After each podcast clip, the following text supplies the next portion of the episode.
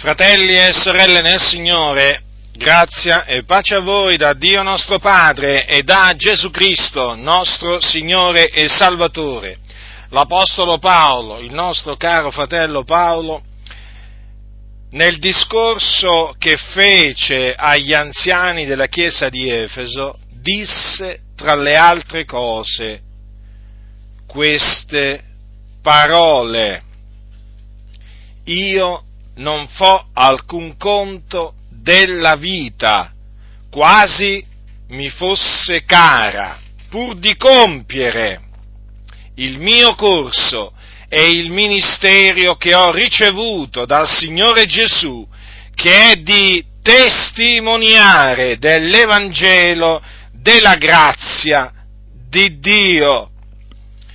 Dunque l'Apostolo Paolo ha detto che lui, a lui non interessava la sua vita, l'ho detto chiaramente, non fu alcun conto della vita, quasi che la vita gli fosse cara, no, perché lui quello che ci teneva a fare con tutto il cuore era di compiere il suo corso e di adempiere il ministero che aveva ricevuto dal Signore Gesù, che era di testimoniare della grazia di Dio.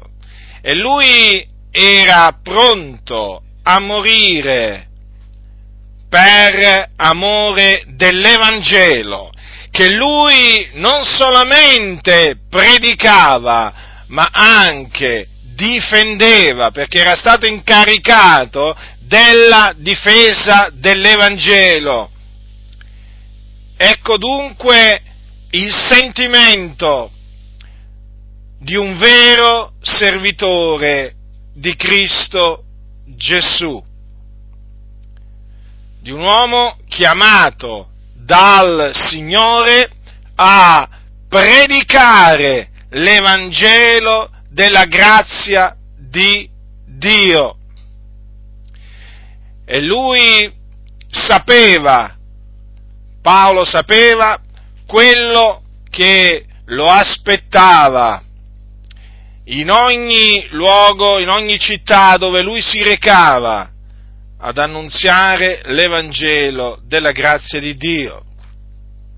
Lo aspettavano afflizioni, persecuzioni, diffamazioni, vituperi, questo a causa dell'Evangelo, della grazia di Dio che lui annunziava fedelmente, senza adulterare questo messaggio glorioso che lui aveva ricevuto per rivelazione. Sì, perché non dovete dimenticarvi che l'Apostolo Paolo eh, non solo ricevette dal Signore Gesù il ministero, ma l'Evangelo che lui annunziava non l'aveva imparato o ricevuto da un uomo, ma l'aveva, l'aveva eh, ricevuto per rivelazione di Gesù Cristo. Dunque lui ricevette il ministero dal Signore Gesù e anche l'Evangelo della grazia di Dio che lui annunziava l'aveva ricevuto per rivelazione di Gesù Cristo. Ora, l'Evangelo la parola della verità. L'Evangelo significa buona novella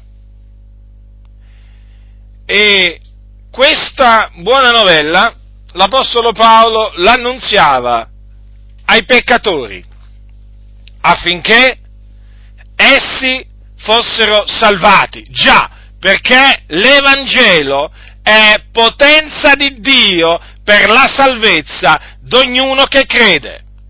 Ma questo stesso Vangelo l'Apostolo Paolo lo ricordava o lo trasmetteva anche ai santi, quindi a coloro che avevano già creduto nell'Evangelo. Paolo glielo ricordava affinché lo ritenessero fino alla fine quale gli era stato annunziato.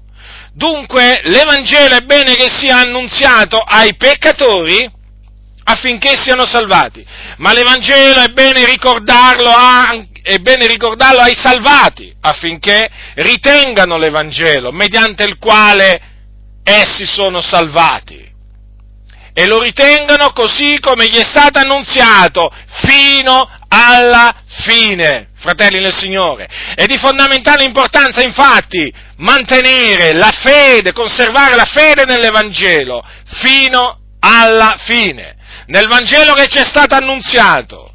Noi, do, noi, abbiamo riposto la nostra fede in questo messaggio, ecco, dobbiamo continuare a mantenere la fede in questo messaggio fino alla fine, perché chi avrà perseverato sino alla fine sarà salvato. Certo, noi siamo salvati in questo momento, eh? mediante l'Evangelo, mediante la fede nell'Evangelo, ma dobbiamo perseverare fino alla fine, perché come dice la scrittura, il mio giusto vivrà per fede e se si tira indietro l'anima mia non lo gradisce. Ora, l'Evangelo, la buona notizia eh, della grazia di Dio, in che cosa consiste questa buona notizia? Oggi molti parlano di Evangelo ma non sanno cos'è l'Evangelo. Sembra incredibile questa cosa, ma è la realtà. Molti non sanno cos'è l'Evangelo, anche in mezzo alla Chiesa. Molti pensano che portare l'Evangelo ai peccatori significa portargli il messaggio Gesù ti ama. Non è questo l'Evangelo perché non è questo il messaggio che portavano gli apostoli. L'Evangelo consiste in questo annunzio, in questo messaggio. Ascoltate che cosa dice l'Apostolo Paolo. Paolo dice ai Santi di Corinto al capitolo 15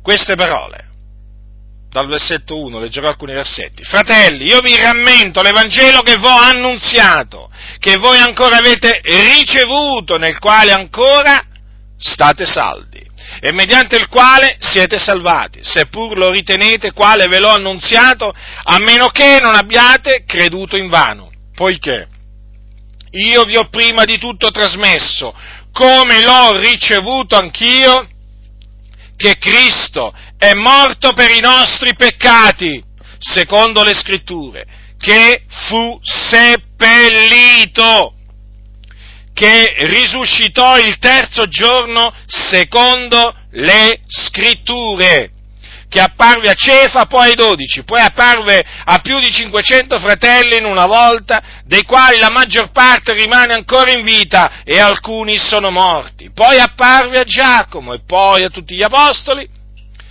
e ultimo di tutti apparve anche a me come all'aborto, perché io sono il minimo degli apostoli e non sono degno d'essere chiamato apostolo perché ho perseguitato la Chiesa di Dio, ma per la grazia di Dio io sono quello che sono e la grazia sua verso di me non è stata vana, anzi ho faticato più di loro tutti, non già io però, ma la grazia di Dio che è con me, sia dunque io, siano loro, così noi predichiamo e così voi avete creduto.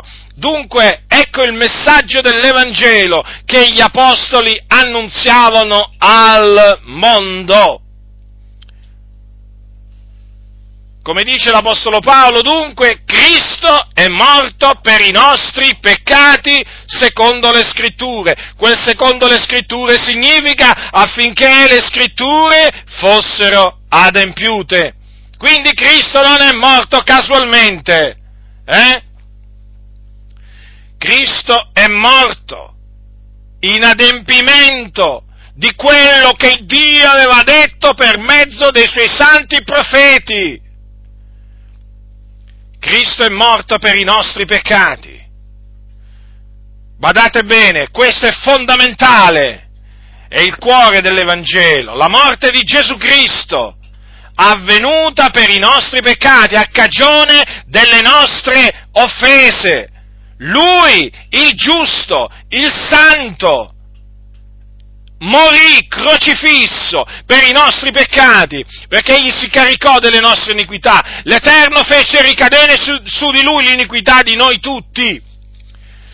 Dunque Gesù il Messia morì sulla croce per i nostri peccati, perché così il Dio aveva prestabilito, come di, infatti il profeta aveva detto, il profeta Isaia, egli è stato trafitto a motivo delle nostre trasgressioni, delle nostre trasgressioni, fiaccato a motivo delle nostre iniquità. Il castigo per cui abbiamo pace è stato su lui e per le sue lividure noi abbiamo avuto guarigione. Noi tutti eravamo erranti come pecore, ognuno di noi seguiva la sua propria via e l'Eterno ha fatto cadere su lui l'iniquità di noi tutti. In un, altro, in un altro punto dice il profeta, egli ha portato i peccati di molti. Ascoltatemi, fratelli nel Signore ascoltatemi, la morte di Gesù Cristo fu una morte propiziatoria, perché Dio lo mandò in questo mondo per essere la propiziazione per i nostri peccati. Dunque sappiate questo, che quando Gesù morì sulla croce, quando Gesù versò il suo sangue, versò il suo sangue per la remissione dei nostri peccati, affinché i nostri peccati ci fossero rimessi, perdonati, cancellati. Badate bene a questo, perché?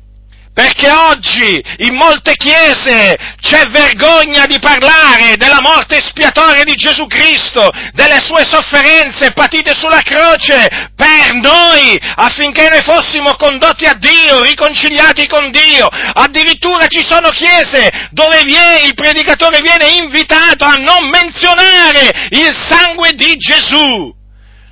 Ma come si può annunziare l'Evangelo senza parlare del sacrificio di Cristo? Come si può annunziare il vero Vangelo senza proclamare che Gesù Cristo ha sparso il suo sangue per la remissione dei nostri peccati? Non esiste un Vangelo senza lo spargimento di sangue del nostro Signore e Salvatore Gesù Cristo.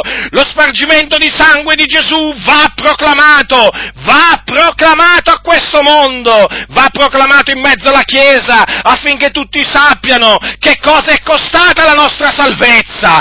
Noi siamo salvati per quel sangue che Lui ha sparso su quella croce. I nostri peccati sono stati cancellati per il suo sangue. Ecco perché i nostri peccati sono stati cancellati. Siamo stati liberati, riscattati dal vano modo di vivere per il suo sangue. Siamo, riscatt- siamo stati riscattati dal presente secolo malvagio, trasportati nel regno di Cristo per il suo sangue, in virtù del sangue che Gesù Cristo ha sparso sulla croce. Io non mi vergogno, non mi vergogno di parlare del sangue di Gesù, non mi vergogno di gridare al mondo, di gridare alla Chiesa che per il sangue di Cristo noi abbiamo ottenuto remissione dei nostri peccati, che per il sangue della croce noi siamo stati riconciliati con Dio Padre. Io non mi vergogno di dire che senza lo spargimento di sangue di Gesù non ci sarebbe stata remissione dei peccati, la nostra coscienza non avrebbe mai potuto essere purificata dalle opere morte,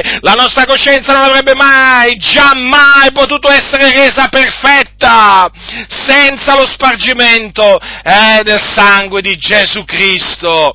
Fratelli del Signore, mi trovo costretto, mi trovo costretto a dire queste cose. Perché? Perché siamo in tempi difficili, i tempi sono difficili e la Chiesa si vergogna, una parte della Chiesa si vergogna, si è uno scandalo, e questo è lo scandalo, questo è lo scandalo, eh? che molti si vergognano di parlare del sangue di Gesù, molti si vergognano di dire che Gesù fu ucciso dai giudei, si vergognano di dirlo, eh? si vergognano di dire che la sua morte fu una morte propiziatoria preordinata dall'Iddio vivente e vero per la nostra salvezza, eh? una morte che era stata preannunziata dai suoi santi profeti. Eh? E oggi che cosa bisogna, bisogna vedere? Bisogna vedere pastori, predicatori che dicono di annunziare l'Evangelo e tutto fanno tranne che annunziare l'Evangelo. Il loro messaggio sapete qual è? Gesù ti ama, vieni a Gesù e riempirà il tuo cuore. Ma è questo il messaggio dell'Evangelo? Ma è questo il messaggio che gli apostoli trasmettevano anticamente?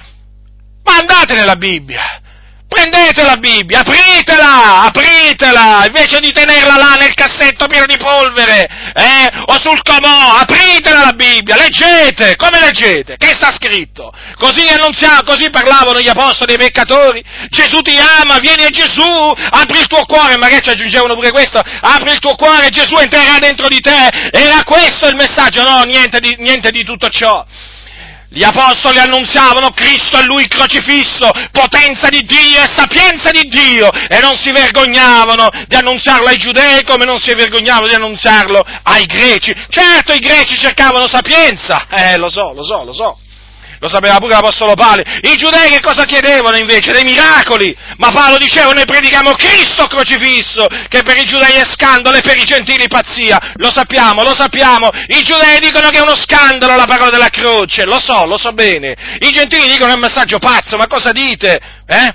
Ma certo, loro sono sulla via della perdizione, ma per quelli quali sono chiamati, e noi siamo i chiamati per la grazia di Dio, eh? Cosa dice la scrittura? Tanto giudei quanto greci predichiamo Cristo, potenza di Dio e sapienza di Dio, poiché, poiché la pazzia di Dio è più salva degli uomini e la debolezza di Dio è più forte degli uomini. Ed ecco dunque che cosa annunziamo noi. Cristo è Lui crocifisso, potenza di Dio, per la salvezza di ognuno che crede. Questo è il messaggio che io annunzio ai peccatori, non gli vado a dire Gesù ti ama, eh? Non gli, vengo, non gli vado a dire, peraltro nemmeno, vieni a Gesù come sei, no, gli devo dire, ravvediti e credi nell'Evangelo. Quale viene Gesù così come sei? Sì, deve venire, ma per ravvedersi. Eh? Non deve venire mica Gesù per rimanere così com'è, gli fanno capire oggi, vieni a Gesù e rimani così com'è. No, devi venire a Gesù pentendoti dei tuoi peccati, perché sei sulla via della perdizione, sei un figliolo di ira, stai andando all'inferno. Quale? Questo è il messaggio. Stiamo annunziando l'Evangelo noi, stiamo annunziando la parola della nostra salvazione, stiamo annunziando agli uomini la salvezza e se annunziamo agli uomini la salvezza vuol dire che loro sono perduti e se sono perduti sono in pericolo. Ma lo volete capire, sì o no? Insensati, che i peccatori sono perduti. Lo volete capire, sì o no? Che sono sulla strada che va all'inferno? Eh? Cosa gli andate a dire Gesù ti ama? Gli dovete annunziare il ravvedimento è l'Evangelo. E quindi gli dovete dire quello che diceva Gesù alle turbe, ravvedetevi e credete all'Evangelo. E spiegategli che cos'è l'Evangelo, spiegateglielo, parlategli del sacrificio propiziatorio del Signore Gesù Cristo. Lui ha offerto il suo corpo, ricordatevelo sempre, ha offerto la sua vita, ha sparso il suo sangue per noi, lui, lui il giusto, eh, soffrì, soffrì per gli ingiusti, per condurci a Dio. Non ve lo dimenticate mai questo, che noi eravamo perduti, traviati, ribelli sulla via della perdizione. E se oggi siamo salvati è per il suo sacrificio, eh? Per il suo sacrificio. Noi siamo stati salvati non perché abbiamo creduto che Gesù ci ama, attenzione, noi siamo stati salvati mediante l'Evangelo che è l'annunzio della morte propiziatoria del Signore Gesù Cristo, del suo seppellimento e della sua resurrezione avvenuta il terzo giorno a cagione della nostra giustificazione. Questo è il messaggio che Gesù ha detto di andare a predicare a tutto il mondo. Andate per tutto il mondo e predicate l'Evangelo ad ogni creatura. Questo è l'Evangelo, non esiste un altro. Non esiste un altro, questo. Questo è l'Evangelo e questo bisogna annunziare. Solo questo è il messaggio che salva, che affranca l'uomo peccatore dai suoi peccati, che esso sia omosessuale, lado, ubriaco, adultero, fornicatore, omicida, eh? idolatra, effeminato, il Signore salva mediante l'Evangelo e quindi è questo che bisogna annunziare. È potenza di Dio per la salvezza di ognuno che crede? Ma che cosa? L'Evangelo. Qual è l'Evangelo? Questo, quello che annunziava l'Apostolo Paolo. Eh? Molti non ci credono, non ci credono più nella potenza dell'Evangelo. Ecco perché non lo annunziano, ecco perché non lo annunziano, è una vergogna, è uno scandalo, ormai ci sono intrattenitori, non più predicatori, eh? Ormai, ormai, le comunità sono piene di intrattenitori, gente che è lì veramente per fare, per fare ballare, eh, per fare divertire quelli che vanno nei locali di culto. Ma dove sono i predicatori? Dove sono i veri predicatori? Che dal pulpito predicano ai peccatori il ravvedimento e eh, l'Evangelo della grazia di Dio. Dove sono? Dove sono? Sono rari, rari! È una vergogna che veramente la Chiesa, che è colonna e base della verità, in molti casi si è, si è ridotta veramente a che cosa si è ridotta? Eh? A un'agenzia matrimoniale. Un'agenzia matrimoniale, sì, sì, sì. Ha un club, ha un club di buffoni, di ballerini, e di gente che non vale niente, che è la vergogna dell'Evangelo, la vergogna della Chiesa dell'Iddio vivente e vero. Ecco che cosa si sono ridotte ad essere molte chiese. Hanno abbandonato la predicazione dell'Evangelo, l'hanno sostituita, e certo era uno scandalo. Cosa penseranno di noi? Andiamogli a dire che Gesù li ama, eh? E magari sapete come glielo vanno a dire Gesù ti ama? Con i pupazzi, con i pupazzi, con i pupazzi, puppets sono chiamati, no? O con scene teatrali o con dei mimi. Vergognatevi! Siete la vergogna della Chiesa di Dio!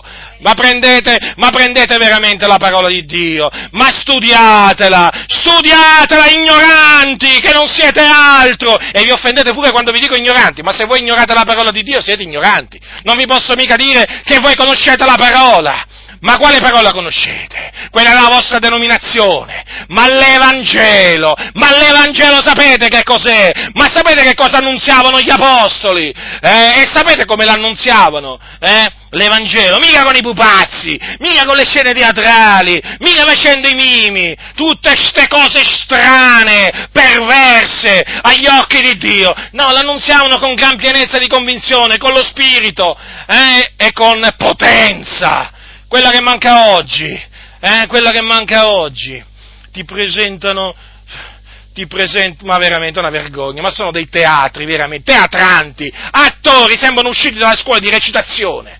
Ormai, ormai si può dire che nelle comunità a tutti piace fingere, o, tutti, o quasi tutti, a cominciare dai pastori sembrano veramente tutti andati a una scuola di recitazione. I pastori fanno, fanno i pastori, recitano la parte dei pastori. E poi quelli che sono seduti fanno la, parte, ah, fanno la parte dei membri di chiesa. Tutti fingono, è una finzione continua e ci mancava la finzione pure nell'annunzio della parola di Dio. Scene teatrali di qua, mimi di là, spettacoli da, da, da, da baracconi, da circo, c'è di tutto ormai nelle comunità e poi si infuriano e mi offendono e mi calunniano e mi diffamano per quale ragione? Perché sono contro le scene teatrali. Perché sono contro i mimi, ma vergognatevi, vergognatevi! E poi magari vi dite Chiesa Apostolica, noi siamo la Chiesa Apostolica, siamo la Chiesa primitiva, ma di che? Ma di che cosa? Chiesa primitiva voi? Chiesa Apostolica? Non dite menzogne, ravvedetevi e convertitevi. E tornate alla parola di Dio, dalla quale vi siete allontanati per piacere a questo mondo, a questa generazione storta e perversa. Il mondo aspetta che gli si predichi il ravvedimento e l'Evangelo della grazia di Dio. Il mondo non aspetta che tu ci vai là con i pupazzi. Se per vedere i pupazzi va a teatro, hai capito dove vanno quelli del mondo? Ce l'hanno i posti dove andare a vedere gli attori, c'hanno i teatri, c'hanno i cinema, ce l'hanno già queste cose il mondo. Il mondo deve vedere e deve sentire uomini, uomini di Dio che predicano, che predicano come predicava Giovanni Battista, che predicano come predicavano gli apostoli. Noi non vogliamo attori, non saltimbanchi, menestrelli, non li vogliamo. So, non li vogliamo, guastano questi, hanno guastato, guastano e hanno guastato. E continueranno a guastare purtroppo. Ma quanto a noi continueremo a denunciare eh, questo sistema carnale, mondano, diabolico, che l'avversario veramente è riuscito a penetrare, a far penetrare nella Chiesa e anche a radicare nei cuori di tanti. Noi con l'aiuto del Signore vogliamo smantellare queste fortezze, distruggerle, perché hanno fatto tanto del male fino adesso. Eh? Ormai a posto di predicatori ci sono intrattenitori, buffoni, veramente gente che, gente che non sfigurerebbe in mezzo ai clown, sembrano dei clown, se, gli, se li vestite da clown, certi predicatori sono come i clown. Avete capito? La cosa che cambia è solo che non sono vestiti da clown, hanno la cravatta, hanno il doppio petto spesso, eh? Ma per il resto sono buffoni. Gente da circo, gente che non vale niente, basta guardarli già in faccia per vedere che questa gente non ha niente a che fare con uomini di Dio, sono impostori, scappate dalle loro comunità, scappate! Cosa ci state a fare? Andate a sentire i clown? Eh? Ma voglio dire, voglio dire. E quindi, fratelli nel Signore, l'Evangelo eh, si fonda sulla morte propiziatoria del nostro Signore Gesù Cristo, preannunziata dai santi profeti nelle scritture. Ecco perché, ecco perché c'è scritto, Paolo dice ai Romani, quando dice, no, apostolo appartato per l'Evangelo di Dio, che egli aveva già promesso per mezzo dei suoi profeti nelle sante scritture che concerne il suo figliuolo. Capite? Perché l'Evangelo era già nelle sacre scritture, negli scritti sacri, che oggi chiamiamo gli scritti del primo patto. Capite? L'Evangelo era già là, solo che ancora non era stato rivelato. Secondo le scritture, vedete? Secondo le scritture. Poi fu seppellito, già, perché Gesù morì veramente Gesù morì veramente, la sua non fu una, una morte apparente, come dicono i stolti malvagi. La sua fu una morte vera, egli rese lo spirito. E infatti poi, dopo che rese lo spirito, il suo corpo fu preso da Giuseppe d'Arimatea, ricordate? E fu posto in un sepolcro, in una tomba nuova, dove nessuno era stato mai posto. E là fu seppellito il corpo del nostro Signore Gesù. Ma il terzo giorno Dio lo risuscitò dai morti. Quindi vedete, anche la sua resurrezione fa parte dell'Evangelo.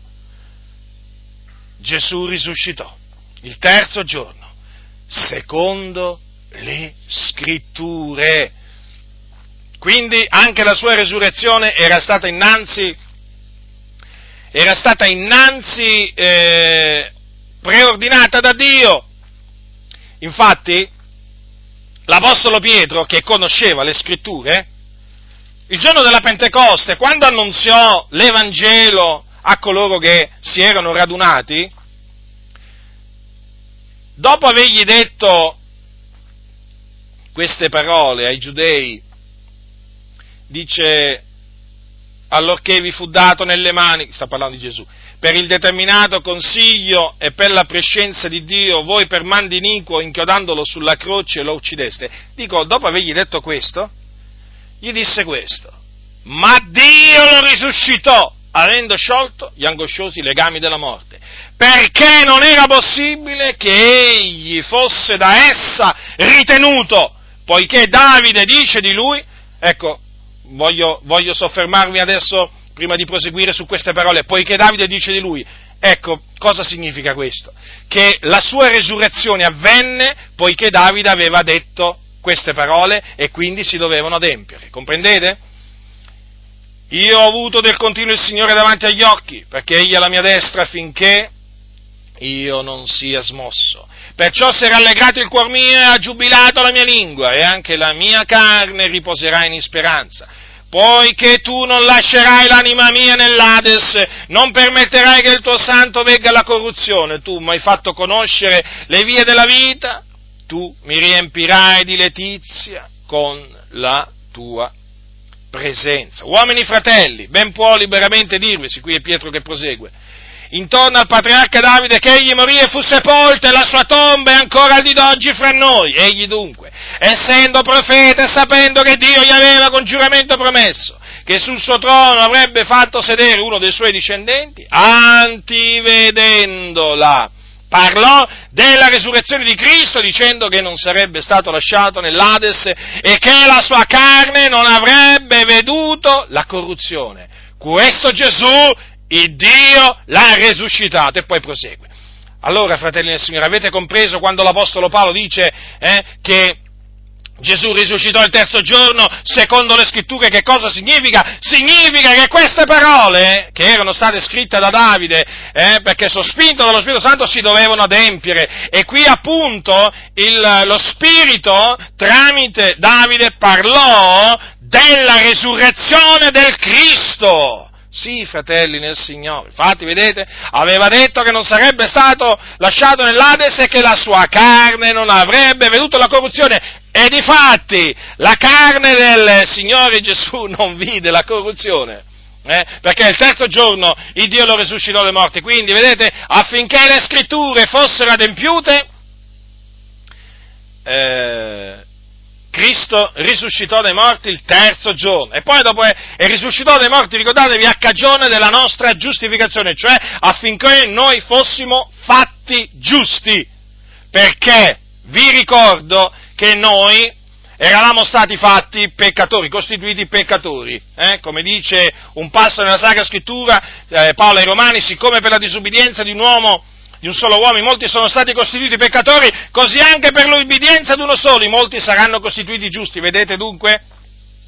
Eravamo stati costituiti peccatori e adesso, mediante la fede nell'Evangelo, siamo stati costituiti giusti. Siamo stati giustificati. Vedete, fratelli del Signore, allora? Eh, l'Evangelo in che cosa consiste? E poi Gesù, dopo essere risuscitato, apparve, eh, apparve ai suoi discepoli. Dunque, questo è l'Evangelo che l'Apostolo Paolo e gli Apostoli, non solo l'Apostolo Paolo, ma tutti gli Apostoli, annunciavano sia ai giudei che ai greci. Questo è e questa è la potenza di Dio per la salvezza di ognuno che crede. Ecco perché, ecco perché noi ci limitiamo ad annunziare ai peccatori questo messaggio, perché sappiamo che questo messaggio è potente a salvare chi crede in esso. E chi crede in esso? E chi, e chi crede in esso, come dice, come dice, un, eh, come dice eh, il, il, profeta, come dice il profeta Isaia, eh, chi ha creduto a quel che noi abbiamo annunziato? Lo ripeto, chi ha creduto a quel che noi abbiamo annunziato e quindi all'Evangelo che noi, eh, che noi abbiamo annunziato, chi ha creduto? Chi crede nell'Evangelo? Credono nell'Evangelo coloro che sono ordinati a vita eterna. Questo cosa significa? Significa che non a tutti è dato di credere nell'Evangelo, ma è dato di credere all'Evangelo solamente a quelli che Dio ha ordinato a vita eterna, cioè crederanno coloro che sono stati eletti a salvezza fin dal principio, quindi prima della fondazione del mondo. Ma quanto a noi dobbiamo predicare l'Evangelo ad ogni creatura, perché naturalmente la salvezza appartiene al Signore, è il Signore poi che salva e fa, naturalmente, fa grazia a chi vuole Lui, ovvio. Non è che il Signore farà grazia a tutti, farà grazia solamente a quelli a cui Lui vorrà fare grazia, ma per quanto ci riguarda noi siamo chiamati ad annunziare l'Evangelo a piccoli e grandi, giudei, greci, savi e ignoranti, uomini e donne, a tutti, perché questo è quello che il Signore vuole. Poi naturalmente il Signore, il Signore farà grazia eh, a quelli a cui Lui vorrà fare grazia, ma d'altronde Lui fa tutto ciò che gli piace. Però noi dobbiamo fare eh, eh, non quello che ci piace a noi, eh, noi dobbiamo fare quello che piace al Signore. Eh, e al Signore naturalmente piace che noi annunziamo l'Evangelo ad ogni creatura, quindi a tutti gli uomini. Alcuni ci dicono, ma se, ma se voi credete nell'elezione, ma che serve predicare? Come che serve predicare? Eh? Gli apostoli che facevano? Gli apostoli che credevano al proponimento dell'elezione di Dio non predicavano forse? Predicavano, predicavano, ma avete visto l'apostolo Paolo che predicatore? Quanto predicava l'apostolo Paolo? Dovunque si recava predicava, predicava l'Evangelo a tutti, giudei e greci, pur sapendo che poi il Signore avrebbe fatto grazia a chi lui eh, voleva, eh, voleva far grazia, a chi lui aveva deciso di fare grazia. Quindi non è sufficiente l'esempio dell'apostolo Paolo? Dico, non è sufficiente? Eh? Per me è sufficiente. Per me è sufficiente. Fanno queste domande alcuni perché non si vogliono, non si vogliono arrendere dinanzi alla parola del Signore non si vogliono arrendere dinanzi alla parola di Dio, che dice appunto che il Signore dice eh, io farò grazia a chi vorrò far grazia, gli dà fastidio quello che ha detto il Signore Dio. Eh? E allora ci vengono contro dicendo, ma se il Signore ha detto questo, ma voi perché allora annunziate l'Evangelo? Ma allora a che serve predicare l'Evangelo? Noi dobbiamo obbedire a quello che il Signore ha comandato, a quello che il Signore ha detto. Eh? Il Signore mi ha chiamato a predicare l'Evangelo, il Signore mi ha mandato a predicare l'Evangelo e io non mi sono mai posto il problema. Eh? Eh, non mi sono mai posto questo problema. Sapete perché? Perché so che io sono un servo di Cristo e devo ubbidire al mio padrone. E il mio padrone ha detto di predicare l'Evangelo di ogni creatura e io predico. Eh? Poi il Signore farà grazia a chi vuole Lui, però intanto io devo ubbidire al padrone. Eh? Non è che posso dire, vabbè, ma tanto il padrone ha deciso di fare grazia solo ad alcuni, e perché io devo annunziare l'Evangelo a tutti? No, noi dobbiamo predicare l'Evangelo a tutti. E poi anche pregare per tutti gli uomini, affinché siano salvati. Perché? Il Signore vuole che noi preghiamo per tutti gli uomini.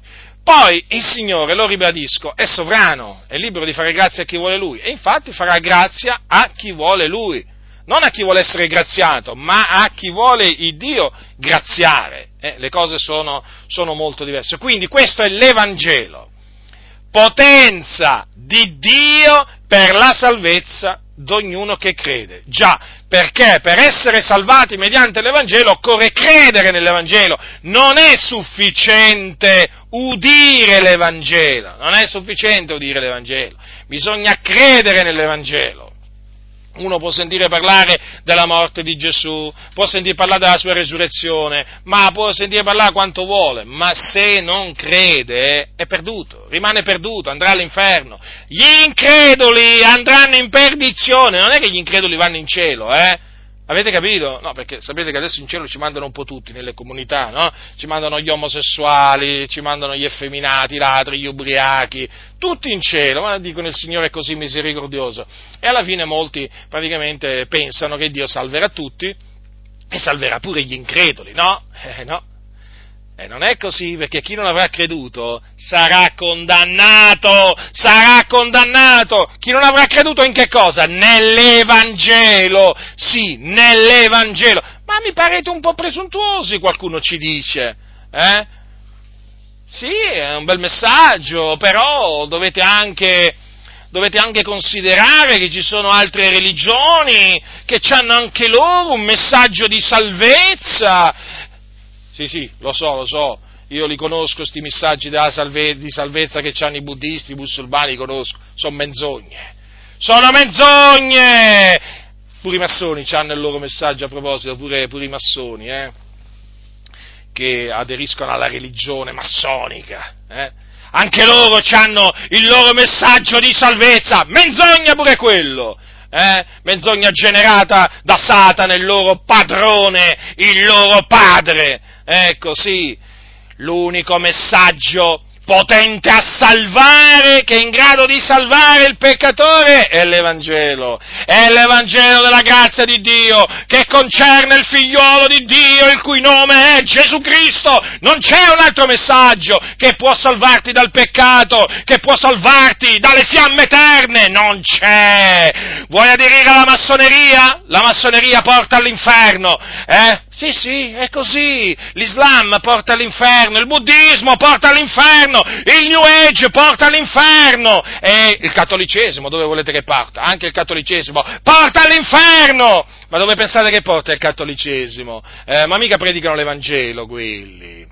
Ma è tutta una finta è tutta una finta. Praticamente loro non predicano, non predicano Cristo, loro predicano Maria loro predicano Maria, hanno finito ormai con il far dipendere la salvezza dell'umanità da Maria.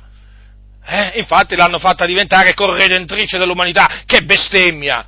Eh? addirittura, come se Gesù non fosse sufficiente, eh? il suo sacrificio come, fo- come, se non fosse sufficiente il sacrificio di Gesù a salvare, no? C'ha bisogno della corredentrice. Eh? Hanno preso la mamma, la mamma, di Gesù e l'hanno fatta diventare corredentrice. E adesso che cosa, cosa succede? Tutti si rivolgono a Maria affinché li salvi eh? ora pro nobis, no? tutti quanti a dire ora pro nobis, e certo, perché si, si affidano a Maria, eh? si affidano a Maria affinché li salvi, affinché li porti a Gesù, e certo, è corredentrice. Ma guardate un po' voi questi che cosa si sono inventati! Ma guardate un po' voi questi che cosa si sono inventati! Eh, a corredenzione, a corredenzione di Maria! Eh, questa è una menzogna! Ecco perché ai cattolici gli si deve predicare il ravvedimento e l'Evangelo, perché sono perduti. Loro si affidano a Maria per la loro salvezza e a tutta la loro schiera dei santi. Eh? Tutta la loro schiera di santi, tra cui ce ne sono alcuni veri, alcuni falsi, naturalmente. I veri, Paolo, Pietro, eh, Giacomo, Giovanni, poi ci sono i falsi, lì veramente ce n'è una Maria. Ecco, loro si affidano, si affidano alle intercessioni dei loro santi, di Maria per la salvezza, e poi si affidano alle loro opere buone, ai, loro, ai pellegrinaggi, alle indulgenze e tutte così via, ma non si affidano a Gesù. Non si affidano a Gesù, ve lo assicuro, ve lo assicuro, e di fatti non sono salvati ho incontrato tanti cattolici fino adesso, ma tanti, ho parlato con tanti cattolici romani, eh? Alla mia domanda sei salvato? Nessuno mi ha detto mai sì, sono salvato. Alla mia domanda sei sicuro di andare in cielo? Dovessi morire in questo momento? Mai nessuno mi ha detto sì, sono sicuro di andare in cielo. Tutt'al più mi dicevano, beh, c'è il purgatorio, vado in purgatorio un po' di tempo, vado a purificarmi, poi dopo, poi dopo se ne parlerà con le messe, sapete, col suffragio che viene offerto poi eh, sulla terra, poi, poi se ne parlerà non si sa quando ma poi gli dicono non ti preoccupare, gli dicono i preti, gli dicono i cattolici, non ti preoccupare che tu dopo dal purgatorio uscirai un giorno e andrai in paradiso perché noi qui sulla terra faremo opere buone per te, ti aiuteremo a uscire da quel luogo terribile di tormento con la messa e tutte queste cose qua. Qua dov'è il Vangelo? Ma dov'è il Vangelo della grazia di Dio? In tutto questo, lo vedete voi? Io non lo vedo, è stato seppellito.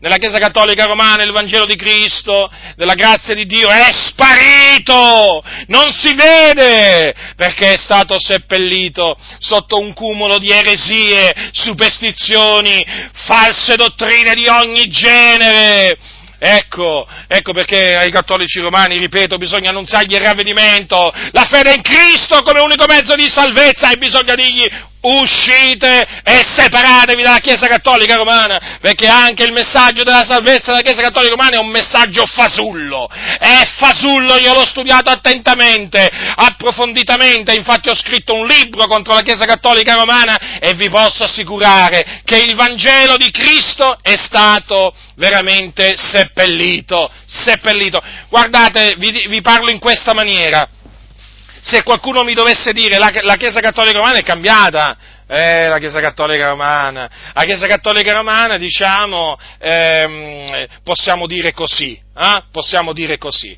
eh, è, una meretrice, è una meretrice che praticamente ha cambiato look. Look si dice così, aspetto, ma sempre meretrice. Praticamente è la stessa meretrice che ehm, perseguitava a morte i nostri fratelli al tempo della riforma. Eh? Le sue eresie sono le stesse, non sono cambiate, ve lo posso assicurare, ve lo posso assicurare. Non fatevi ingannare da quelli che dicono ma adesso la, la Chiesa Cattolica Romana permette la lettura della Bibbia, non significa niente. Sì, permette la lettura della Bibbia, però eh, la lettura deve essere sempre, diciamo, inquinata dal, dai loro insegnamenti falsi. I loro insegnamenti falsi prevalgono e naturalmente finiscono con l'annullare la grazia di Dio per cui alla fine il sacrificio di Cristo risulta nullo. Sì, perché tutto quell'impalcatura eh, di diavolerie della Chiesa Cattolica Romana non finiscono, cioè eh, non fanno altro che appunto annullare la grazia di Dio, perciò è come se Cristo appunto fosse morto inutilmente. Vi stavo dicendo, questi messaggi di salvezza che portano costoro sono falsi, sono falsi, come anche sono falsi tanti messaggi di chiese evangeliche. Ascoltatemi, fratelli nel Signore, ascoltatemi, molte chiese evangeliche non predicano più il Vangelo,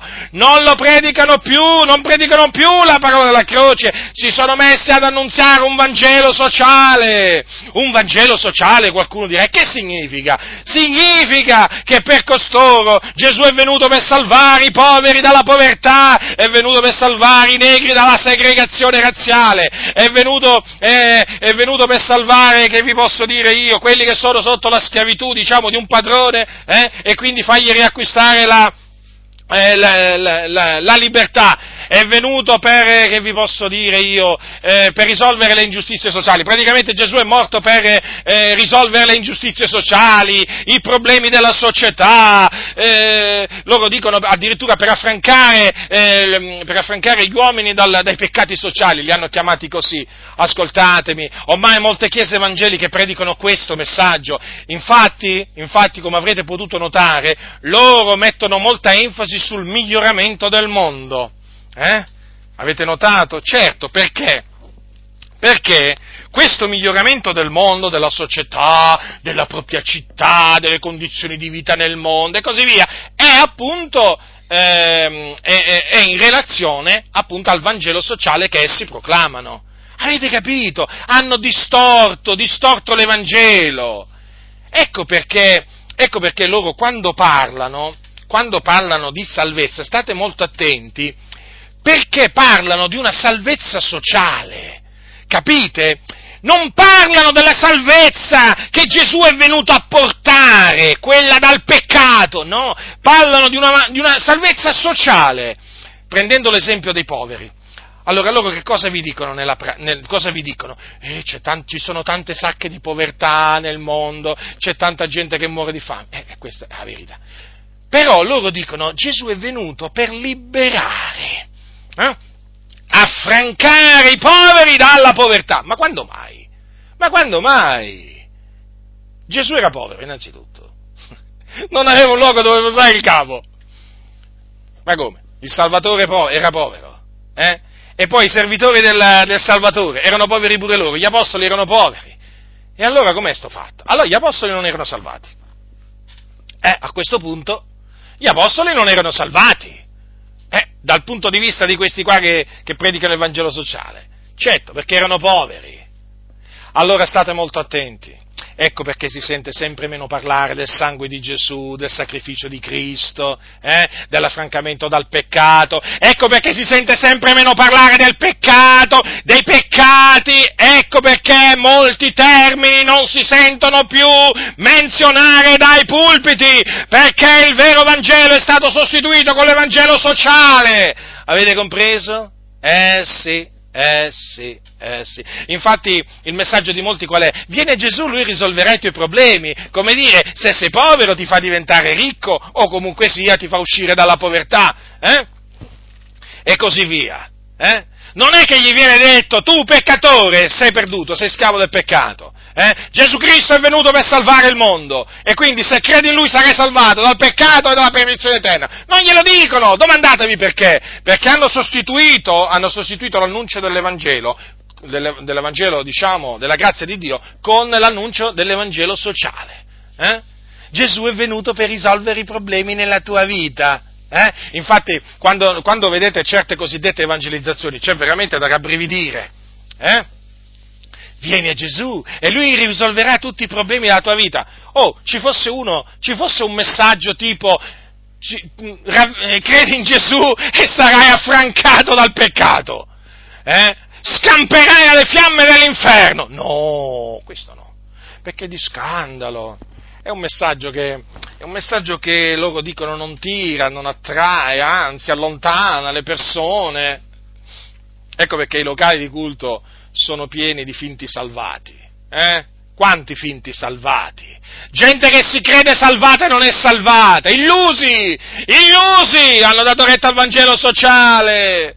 Hanno dato retta al Vangelo sociale, non al Vangelo della grazia di Dio che dice che Cristo è morto per i nostri peccati, per i nostri peccati, eh, per affrancarci dal peccato, dai nostri peccati, non dai cosiddetti peccati sociali, dai nostri peccati, perché esiste una schiavitù del peccato. Chi commette il peccato è schiavo del peccato. Non vergognarti di annunziare al mondo che gli uomini sono schiavi del peccato eh, e quindi hanno bisogno di essere liberati, affrancati. E questo affrancamento può avvenire solamente mediante l'Evangelo, cioè credendo nell'Evangelo di Cristo Gesù. Capite, fratelli nel Signore, che cosa bisogna allora annunziare agli uomini? Questo messaggio, l'Evangelo della grazia di Dio. Della grazia di Dio, belle parole naturalmente queste, eh? perché? Perché la salvezza che si ottiene credendo nell'Evangelo è per grazia, è per grazia che voi siete stati salvati, dice il nostro caro fratello Paolo ai santi di Efeso. Eh? È per grazia che voi siete stati salvati, mediante la fede, e ciò non viene da voi il dono di Dio, non è in virtù d'opera affinché ognuno si glori. Mediante la fede, la fede, la fede in che cosa? Nell'Evangelo. Infatti vedete che l'Apostolo Paolo dice, quando gli ricorda eh, ai santi di, di Corinto l'Evangelo che gli aveva annunziato, gli ha detto, mediante il quale siete salvati, mediante il quale siete salvati, certo. Qui dice l'Apostolo Paolo, mediante la fede, vedete? La salvezza è mediante la fede nell'Evangelo la fede nell'Evangelo, ravvedetevi e credete all'Evangelo, questo era il messaggio di Paolo, di Pietro, di Giacomo, di Giovanni e così via, di, eh, di Andrea, e questo era il messaggio, fratelli, eh? questo è il messaggio per il quale noi siamo stati salvati, mediante il quale noi siamo stati salvati. Qualcuno dirà, oh, ma voi ci credete veramente? È certo che ci crediamo, abbiamo la fede, ma ho sentito dire che tutti gli uomini hanno la fede, basta tirarla fuori. Dove l'hai sentito? In qualche comunità delle Adi? Sicuramente, perché insegnano questa eresia nelle Adi. Non tutti hanno la fede, la fede ce l'hanno solo a, a, a, coloro ai quali Dio ha dato di credere. E noi siamo tra quelli a cui Dio ha dato di credere e lo celebriamo, lo esaltiamo, lo glorifichiamo, perché ci ha dato la fede, ci ha dato di credere. Non è venuto da noi, è venuto da Lui. Chi hai tu che non l'hai ricevuto? Eh? Che hai tu che non l'hai ricevuto? La fede che hai? L'hai ricevuta dal Signore o non l'hai ricevuta dal Signore? Eh, rispondi a questa domanda! Tu, sostenitore del libero arbitrio, chi ti ha dato la fede? Eh? Te l'ha data il Signore. E allora, eh? Non parlare come se il Signore non ti avesse dato la fede.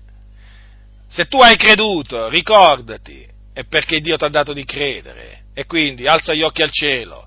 Anzi, prima piega le ginocchia, poi alza gli occhi al cielo e ringrazia Dio che ti ha dato la fede, ti ha dato di credere nel Signore Gesù Cristo, nell'Evangelo della gloria del beato Dio Ecco, stiamo parlando dell'Evangelo, fratelli, il messaggio più importante che esiste sotto il cielo è l'Evangelo, la storia di Gesù di Nazareth. Comprendete? Io veramente, quando vedo certi cosiddetti cristiani, eh, parlano della storia eh, di Nelson Mandela, di Luther King, celebrano pure i loro, i loro, i loro come si chiamano, i loro, come si chiama, l'anniversario della loro, della loro morte, eh? Oh, come celebrano questi personaggi, ma per menzionarne due, eh? Ma posso pure menzionare Gandhi, eh, se volete, eh? Ma, ma ce n'è, ce n'è una lista. Ma dico io, ma la Chiesa che si è messa a fare? Ma che si è messa a fare la Chiesa? È Chiesa quella. Ma è Chiesa quella. La Chiesa, la Chiesa deve celebrare Cristo Gesù, il Figlio di Dio, perché Lui è disceso dal cielo per ordine dell'Iddio e Padre suo, per essere la propiziazione dei nostri peccati. Deve proclamare la storia di Gesù di Nazareth con ogni franchezza, deve proclamare l'Evangelo Quale storia di Nelson Mandela, terrorista massone, eh? Che ha fatto ammazzare tante persone. Martin Luther King, eretico, fornicatore. Gandhi, non ne parliamo, quello proprio rigettava Cristo Gesù. Eh? E guarda un po' cosa bisogna vedere oggi. Eh? Persone che si dicono cristiani che celebrano sti personaggi. ma celebrate Cristo, vergognatevi, vi dovete che vergognare. Eh, ah già, ma voi siete massoni, quindi vi dovete prima ravvedere e convertire. Massoni, vi abbiamo individuato, vi abbiamo scoperto, lo so, non dormite più tranquilli, eh, ma il Signore ha deciso così. Eh sì, Abbiamo capito che voi mettete Gesù sullo stesso piano di Nelson Mandela, di Zoroastro, di, di Maometto di Allah. L'abbiamo capito, l'abbiamo capito. Eh, non è che ci vuole tanto eh, a vedere in voi eh, promotori del principio dell'uguaglianza. Eh, l'abbiamo capito. Voi avete solo l'apparenza di cristiani. Siete figli del diavolo, eh, che è padre vostro. Ecco di chi siete figli Vergognatevi!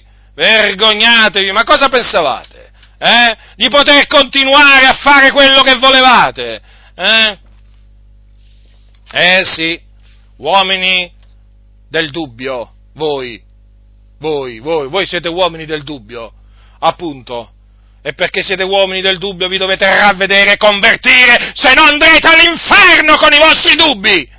Eh? E poi vi ricorderete la ma sarà troppo tardi, di quello che vi diceva quel pazzo e fanatico, perché voi chiamate, mi chiamate così, eh, quel bigotto, quel bigotto di Putindaro Giacinto, eh? Poi vi ricorderete, mentre sarete in mezzo alle fiamme dell'inferno, di quel bigotto che vi diceva in nessun altro è la salvezza, eh? perché non vi è sotto il cielo alcun altro nome che sia stato dato agli uomini per il quale noi abbiamo ad essere salvati. Ah sì, vi ricorderete di quello che io vi dicevo quando vi scongiuravo a ravvedervi, a convertirvi, a credere nell'Evangelo. E voi ridevate, eh? Voi ridevate, dicevate, ma quello da dove è uscito? Quello mi pare uno Yeti! Addirittura mi hanno paragonato Natano Ieti, ma vi rendete conto questi qua? Ma che cosa si inventeranno fra poco? Che sono un extraterrestre, eh, venuto da chissà quale pianeta, ma io sono polvere e cenere, eh, io sono semplicemente eh, un servo del Signore Gesù,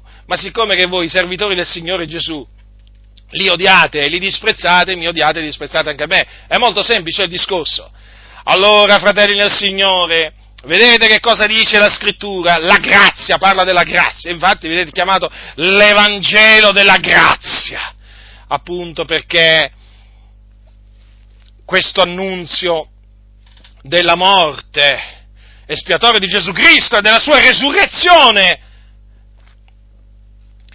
è un annuncio che salva, sì sì, salva, per grazia per grazia, chi appunto crede in esso. Quindi non è per opere la salvezza, non è per opere, è per grazia.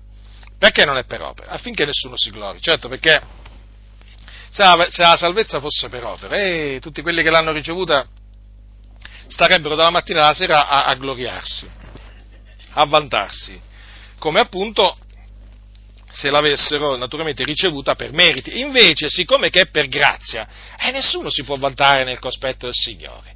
Noi ci gloriamo nel Signore, eh, ma non è che ci innalziamo nel cospetto di Dio, eh no? Noi ci abbassiamo nel cospetto di Dio, perché riconosciamo di avere ricevuto tutto da Lui e quindi siamo debitori al Signore. Eh? Lui ci ha salvati mediante l'Evangelo per fede, sì, per fede, proprio così, perché ci ha voluti, ci ha voluti salvare. Quindi questo è il messaggio da portare al mondo. Non esiste un altro messaggio, fratelli nel Signore, non esiste un altro messaggio.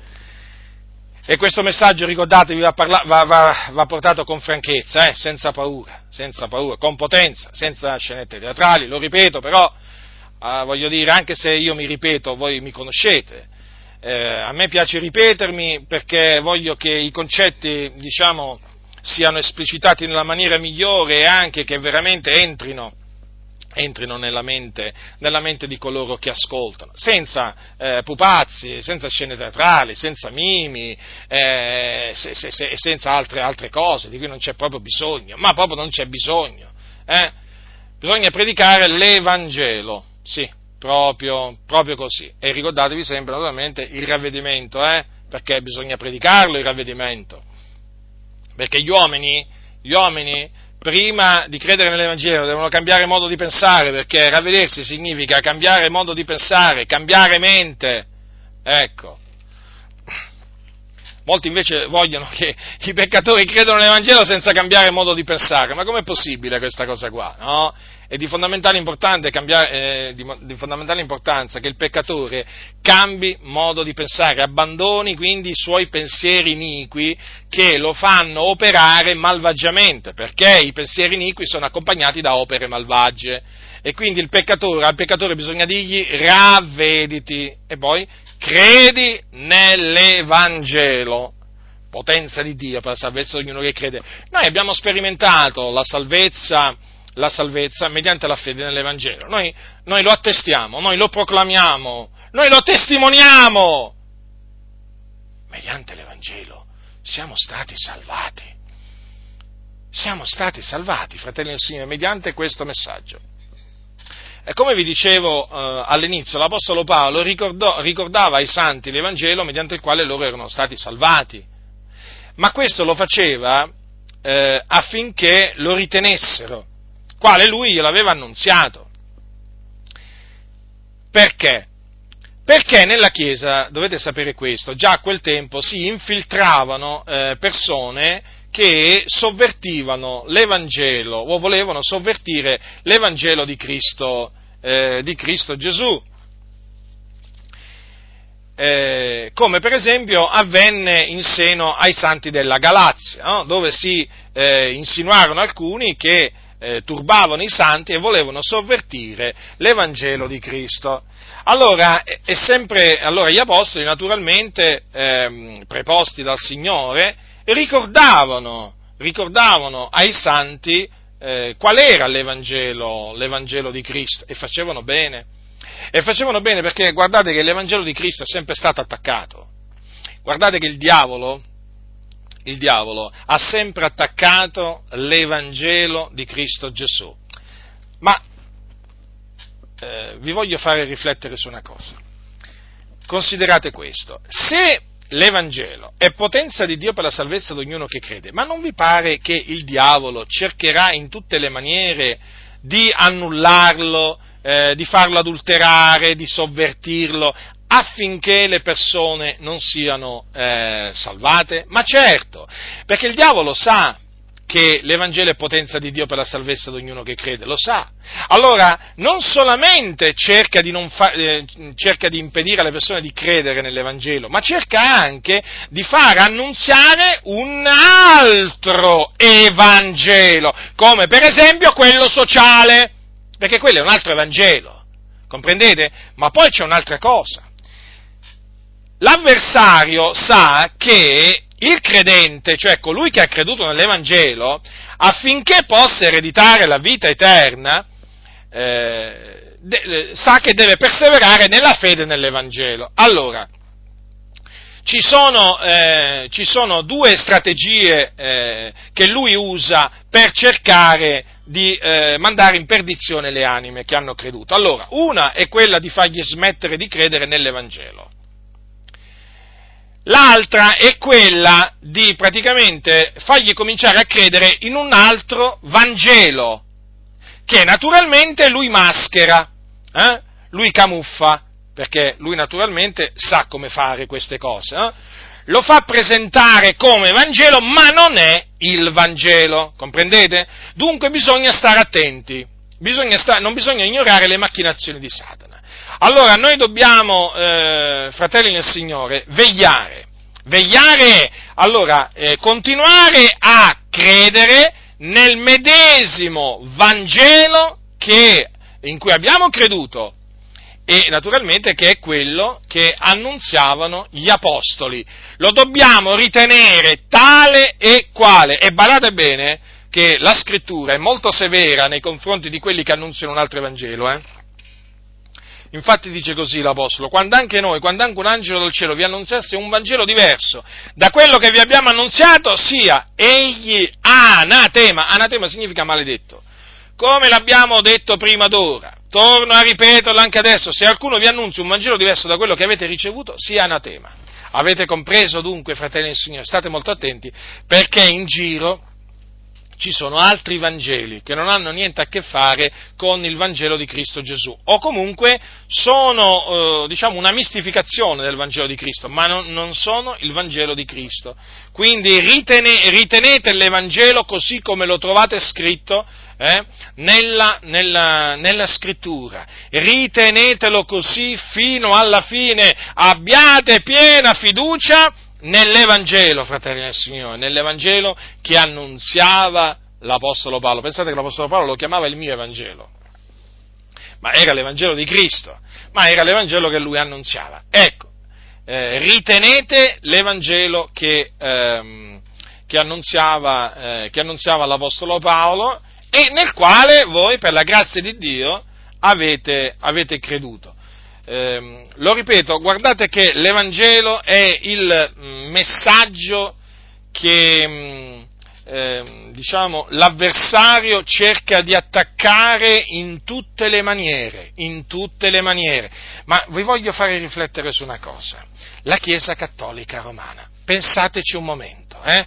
pensate un momento a questo. Allora, la Chiesa Cattolica Romana eh, discende dalla Chiesa di Roma, dall'antica Chiesa di Roma, fratelli. Eh sì, forse alcuni questo lo hanno dimenticato. Beh, se, hanno, se, ve lo siete dimenticati, fratelli, io ve lo ricordo. Allora, il Vaticano, quello che oggi è la città del Vaticano, eh, che poi è anche la, la, sede della Chiesa Cattolica Romana, anticamente, eh, ai giorni di Paolo, era la Chiesa di Roma. La Chiesa di Roma, fratelli la Chiesa di Roma a cui l'Apostolo Paolo ha scritto un'epistola. Allora,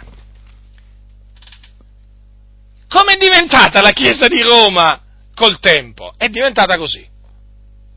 Eh sì, è diventata così, è diventato uno Stato. Uno Stato!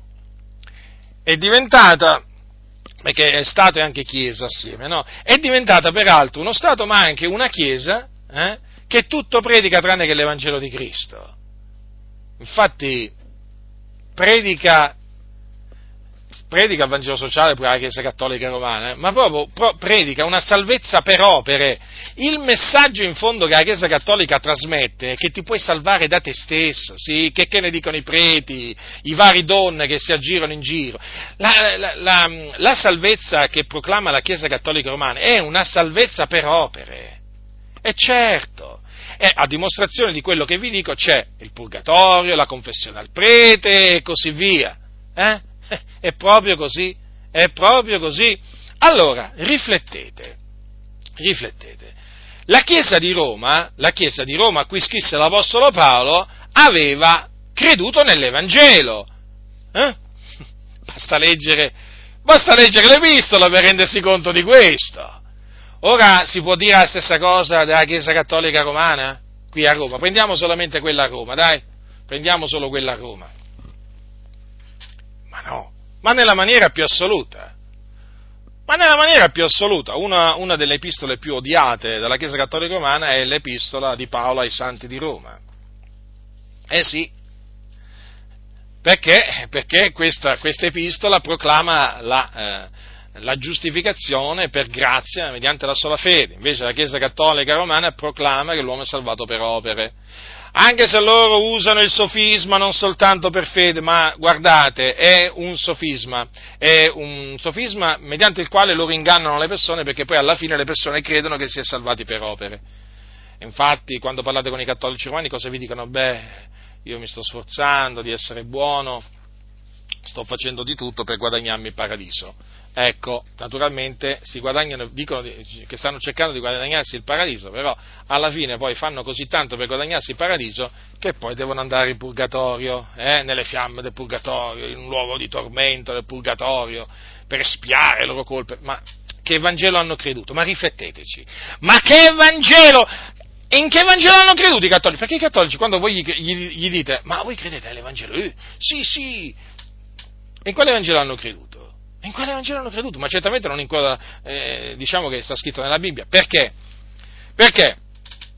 Perché noi crediamo che mediante il sacrificio di Gesù Cristo, mediante lo spargimento del suo sangue, noi siamo stati riconciliati con Dio. Invece loro no. Loro no. Perché loro dicono praticamente che un credente deve andare prima in purgatorio a espiare parte della sua colpa, che deve, per i suoi, mm, per i suoi peccati commessi sulla terra. Ma io dico una cosa, ma allora il sangue di Gesù non ha più il potere di purificare il, il credente da ogni peccato? Evidentemente per la Chiesa Cattolica no. La Chiesa Cattolica Romana. Vedete dunque quanto si è allontanata la Chiesa Cattolica Romana dalla parola di Dio? Eh, si è allontanata, ma di tanto, ma di tanto. Ecco perché vi dicevo prima che l'Evangelo, l'Evangelo della grazia di Dio nella Chiesa Cattolica Romana è stato seppellito. Loro infatti hanno annullato la grazia di Dio e adesso fanno passare il sacrificio di Gesù per un sacrificio inutile. Nei fatti è così, fratelli.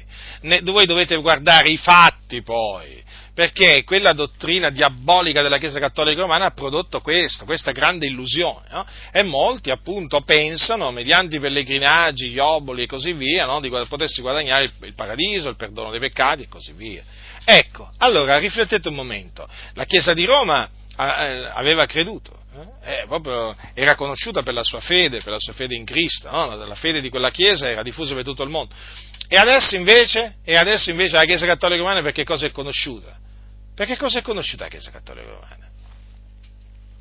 Perché appunto predica la salvezza per opere, eh, come tante, come tante religioni nel mondo.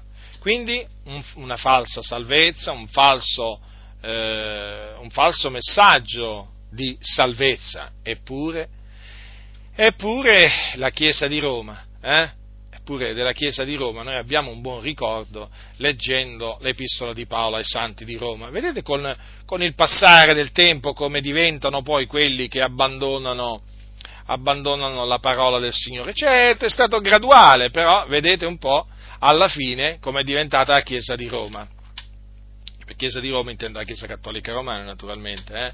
Poi certo il Signore eh, ha suscitato eh, ha suscitato credenti che si sono ribellati alle falsità eh, della, Chiesa, della Chiesa Cattolica Romana, che sono tornati alla parola del Signore, però i fatti, i fatti sono questi.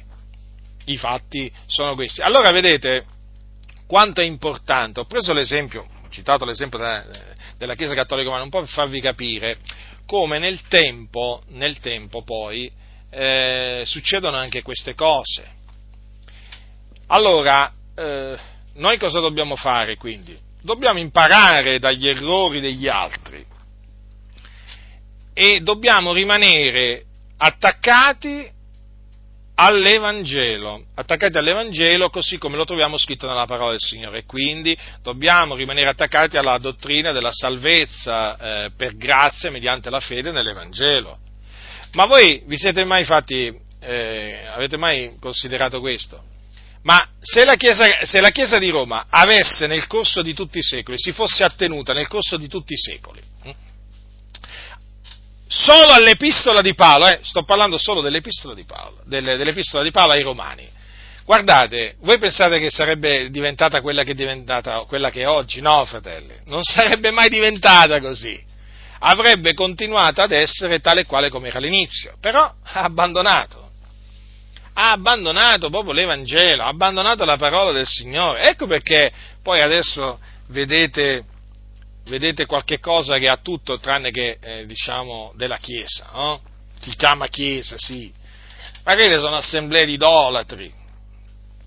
Quella è un'assemblea di idolatri, non è un'assemblea di riscattati la Chiesa è l'assemblea dei riscattati, di quelli proprio che il Signore ha riscattato, eh, riscattato dal vano modo di vivere, riscattato dal presente secolo malvagio, affrancato dal peccato, ma questi vanno dietro gli idoli, addirittura là mm, c'è qualcuno che si prostra, si prostra persino davanti, davanti allo, zucchetto, allo, zucchetto, indossato lì da Giovanni XXIII, ma vi rendete conto? Si mettono a pregare davanti a uno zucchetto, eh? al copricapo praticamente che indossava Giovanni XXIII, che peraltro era pure massone. Ma io dico, ma fino a quale punto? Ma, eh, eh, ecco come si sono ridotti, ecco, per non parlare poi delle processioni. Per non parlare delle invocazioni che fanno a Maria, a San Gennaro, a Sant'Antonio. Ehi, quando, quando, li sentite invocare questi loro, questi loro, dei, perché ormai li hanno fatti diventare dei, ehi, si, si, vede proprio che loro li invocano per la loro salvezza. Eh? Quante volte sentite, no, alcuni, San Gennaro fammi la grazia, no? Perché dicono quelle parole? Vi siete mai domandati perché, perché le persone della strada, perché le, le, semplici persone si rivolgono a questo cosiddetto santo San Gennaro affinché gli faccia la grazia, invece di rivolgersi al Signore Gesù Cristo? Invece di, invo- di invocare il Signore dei Signori, il Re dei Re, guarda chi vanno a invocare! Eh, vanno a invocare, guarda cosa vanno a invocare questi. Ecco come si è ridotta la Chiesa Cattolica Romana. Perché? Perché ha abbandonato l'Evangelo. Vedete? È così. Allora noi dobbiamo, fratelli del Signore, ritenere l'Evangelo così come ci è stato annunziato e difenderlo, e difenderlo appunto perché, eh, perché l'Evangelo è sotto attacco, l'Evangelo è sotto attacco. Allora, nelle chiese evangeliche, l'Evangelo è sotto attacco, ma voi cosa pensate che sta succedendo nelle chiese evangeliche, fratelli? Nelle chiese evangeliche sta succedendo quello che è successo prima nella chiesa cattolica, nella chiesa di Roma praticamente, no? Ma vi rendete conto come si sono ridotte tante chiese, tante chiese evangeliche? Eh? Ma ve ne rendete conto, sì o no? Eh? Ormai si possono definire spelonche, eh, guardate, naturalmente non è che io voglio generalizzare, attenzione, perché il Signore conosce quelli che sono suoi e ci sono i suoi, però in linea generale si, dire, si può dire ormai che queste denominazioni sono spelonche di adulteri, fornicatori, omosessuali, ladri, massoni, eh, gente anche che magari va a consultare i maghi, eh, gente che, le, che, che, che, si affida all'oroscopo. Cioè. Nelle comunità ormai è così, è così, fratelli nel Signore. Gente che pensa solo ai, che, data ai piaceri della vita, a, a, a tutto, a tutto, tranne che a quello che il Signore ordina. Perché si sono ridotte così? Perché si sono ridotte così? Ma ve lo siete mai domandati? ma perché manca la predicazione del ravvedimento manca la predicazione di Cristo e Lui crocifisso, manca la predicazione della, della, salvezza dal peccato, dal peccato, non dai peccati sociali, dal peccato, manca la predicazione della santificazione, perché poi all'affrancamento dal peccato segue la santificazione, che è progressiva e che la Chiesa deve procacciare, manca tutto ciò. Ecco perché le Chiese si sono ridotte in questa maniera. E stanno andando di male in peggio. Ma noi, per la grazia del Signore, stiamo suonando la tromba, stiamo suonando la tromba, non il flauto, perché alcuni sapete, no? Mi pensano, no? Che io stia suonando il flauto, no, no, io suono la tromba, la tromba e il flauto lo suonano altri, lo suonano i seduttori di menti. Io predico, predico la parola di Dio, non predico le ciance. Eh? E allora, noi stiamo suonando la tromba, affinché coloro che sono del Signore si sveglino in mezzo alla Chiesa, affinché si sveglino e tornino all'Evangelo. Tornino al Signore Gesù Cristo. Sì, proprio così, proprio così. Perché in queste chiese ti fanno allontanare dal Signore. Se tu ti converti, hm? se tu credi nel Signore, guarda, in queste comunità piano piano ti porteranno piano piano, eh, non tutto di un botto, piano piano ti porteranno a non avere più fiducia nel Signore Gesù. È così, è un dato di fatto, è un dato di fatto. Ti porteranno proprio a rigettare le parole di Cristo. Qualcuno dirà, ma veramente? Beh, certo, basta vedere come si comportano, basta vedere quali, quali sono gli insegnamenti. Eh? Eh, certo, gli insegnamenti sono tutti insegnamenti volti alla dissolutezza, che incoraggiano alla dissolutezza, al peccato, a continuare a servire il peccato. Tanto loro ti dicono non c'è peccato che può dividere un credente da Dio. Eh, ah, poi ti dicono ma sì, ma tutti i nostri peccati futuri sono stati perdonati. Certo, eh, certo, è così, è così cosa succede? Che chi cade nel peccato eh, non ha bisogno di ravvedersi, non ha bisogno di convertirsi, non ha bisogno di confessare i propri peccati al Signore, no, perché sono stati già perdonati. Guardate che eresie di perdizione insegnano questi.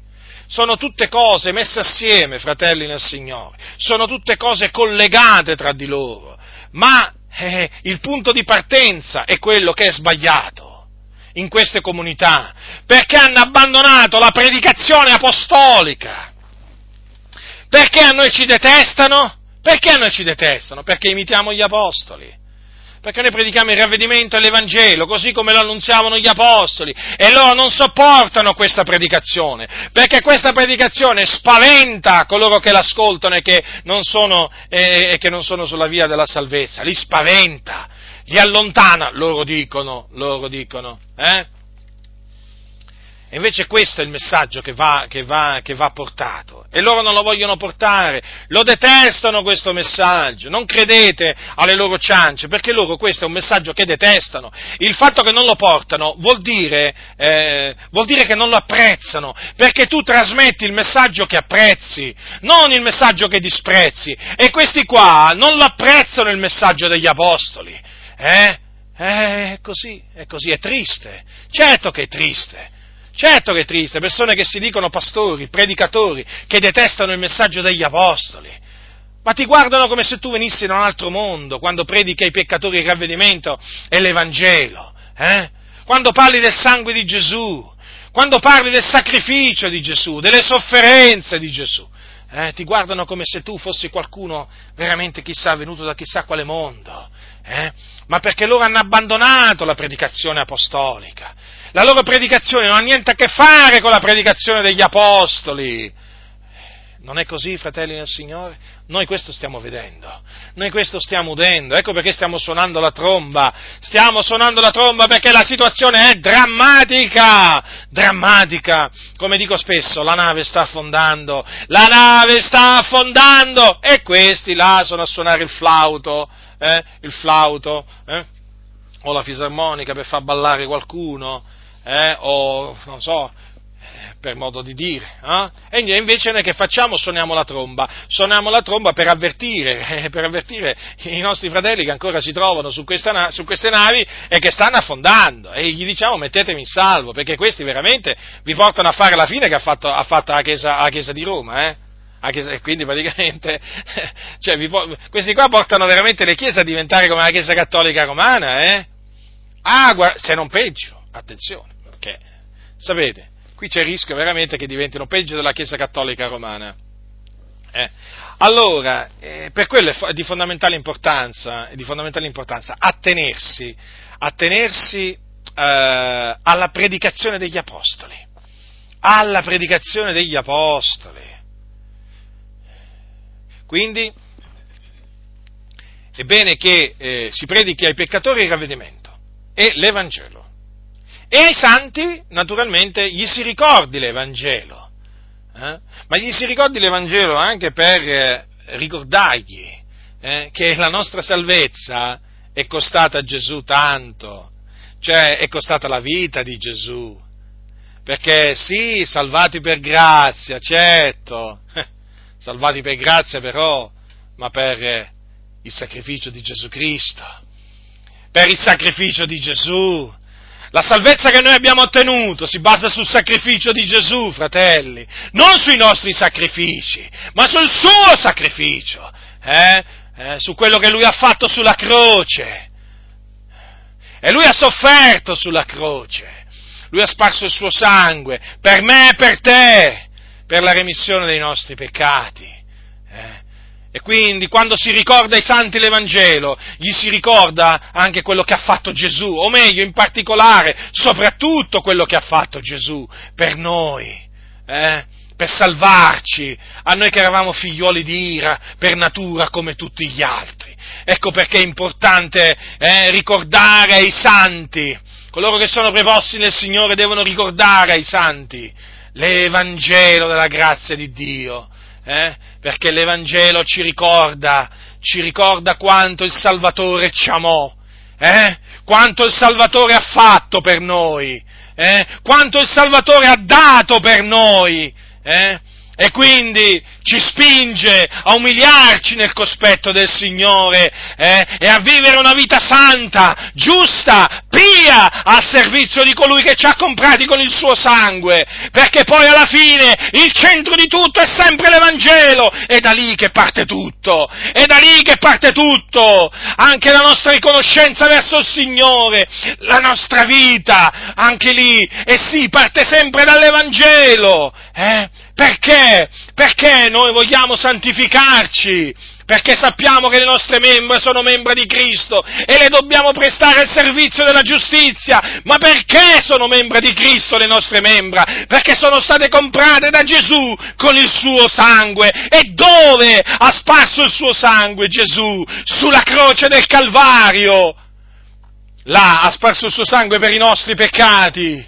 Ecco perché è di fondamentale importanza eh, annunziare l'Evangelo anche alla Chiesa, eh, anche alla Chiesa, perché ormai molte Chiese si sono dimenticati, si sono dimenticati delle sofferenze di Gesù, si sono dimenticati del sacrificio di Gesù, ecco perché non si santificano, ecco perché non si santificano.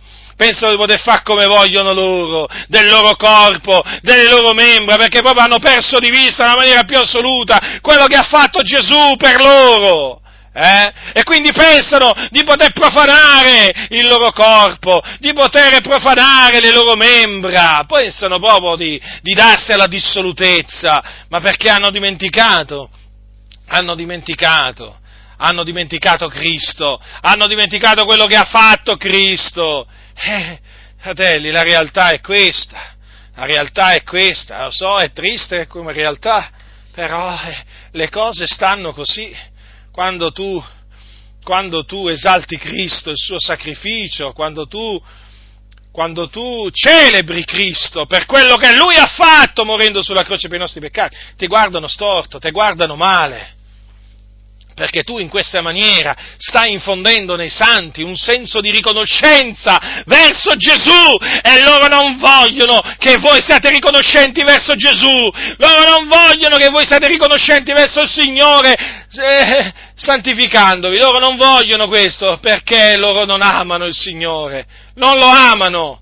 Non lo amano, fratelli nel Signore, questi, il Signore Gesù. Non lo amano, lo disprezzano, lo disprezzano ma grazie a Dio che tanti stanno comprendendo che questi sono disprezzatori, disprezzatori del nostro Signore Gesù. Ah, quanti stanno comprendendo questo? Ah, quanti stanno lasciando le cattedrali di queste, di queste chiese massonizzate? Ah, come siamo contenti, perché, perché veramente stanno tornando molti, stanno tornando all'Evangelo, stanno tornando, sì, sì, all'Evangelo, sì, a quello di Cristo. Hanno abbandonato l'Evangelo sociale sociale, hanno detto basta Evangelo sociale, adesso è ora di tornare all'Evangelo di Cristo, basta annunziare l'Evangelo sociale, adesso bisogna annunziare l'Evangelo di Paolo. Eh, Paolo, questo personaggio così tanto odiato, eh, nelle chiese, eh sì, Paolo, mica, Paolo non è simpatico, non è simpatico a costoro, eh, eh non è simpatica a costoro, per usare un eufemismo, questi odiano Paolo, questi odiano Paolo, queste chiese massonizzate odiano Paolo, lo disprezzano, eh? Lo disprezzano, ve lo assicuro, ve lo assicuro, e infatti non parlano come Paolo, non ragionano come Paolo, eh? non vivono come Paolo, lo disprezzano Paolo, ma perché questi disprezzano Cristo. Paolo infatti era un imitatore di Cristo il messaggio di Paolo, quanto è disprezzato oggi. E quindi, fratelli nel Signore, ritenete fino alla fine l'Evangelo della grazia di Dio. Fino alla fine! Ritenetelo come vi è stato annunziato, affinché veramente in quel giorno possiate essere salvati dal Signore nel nel suo regno, nel suo regno celeste. La grazia del Signore nostro Gesù Cristo sia con tutti coloro che lo amano con purità incorrotta.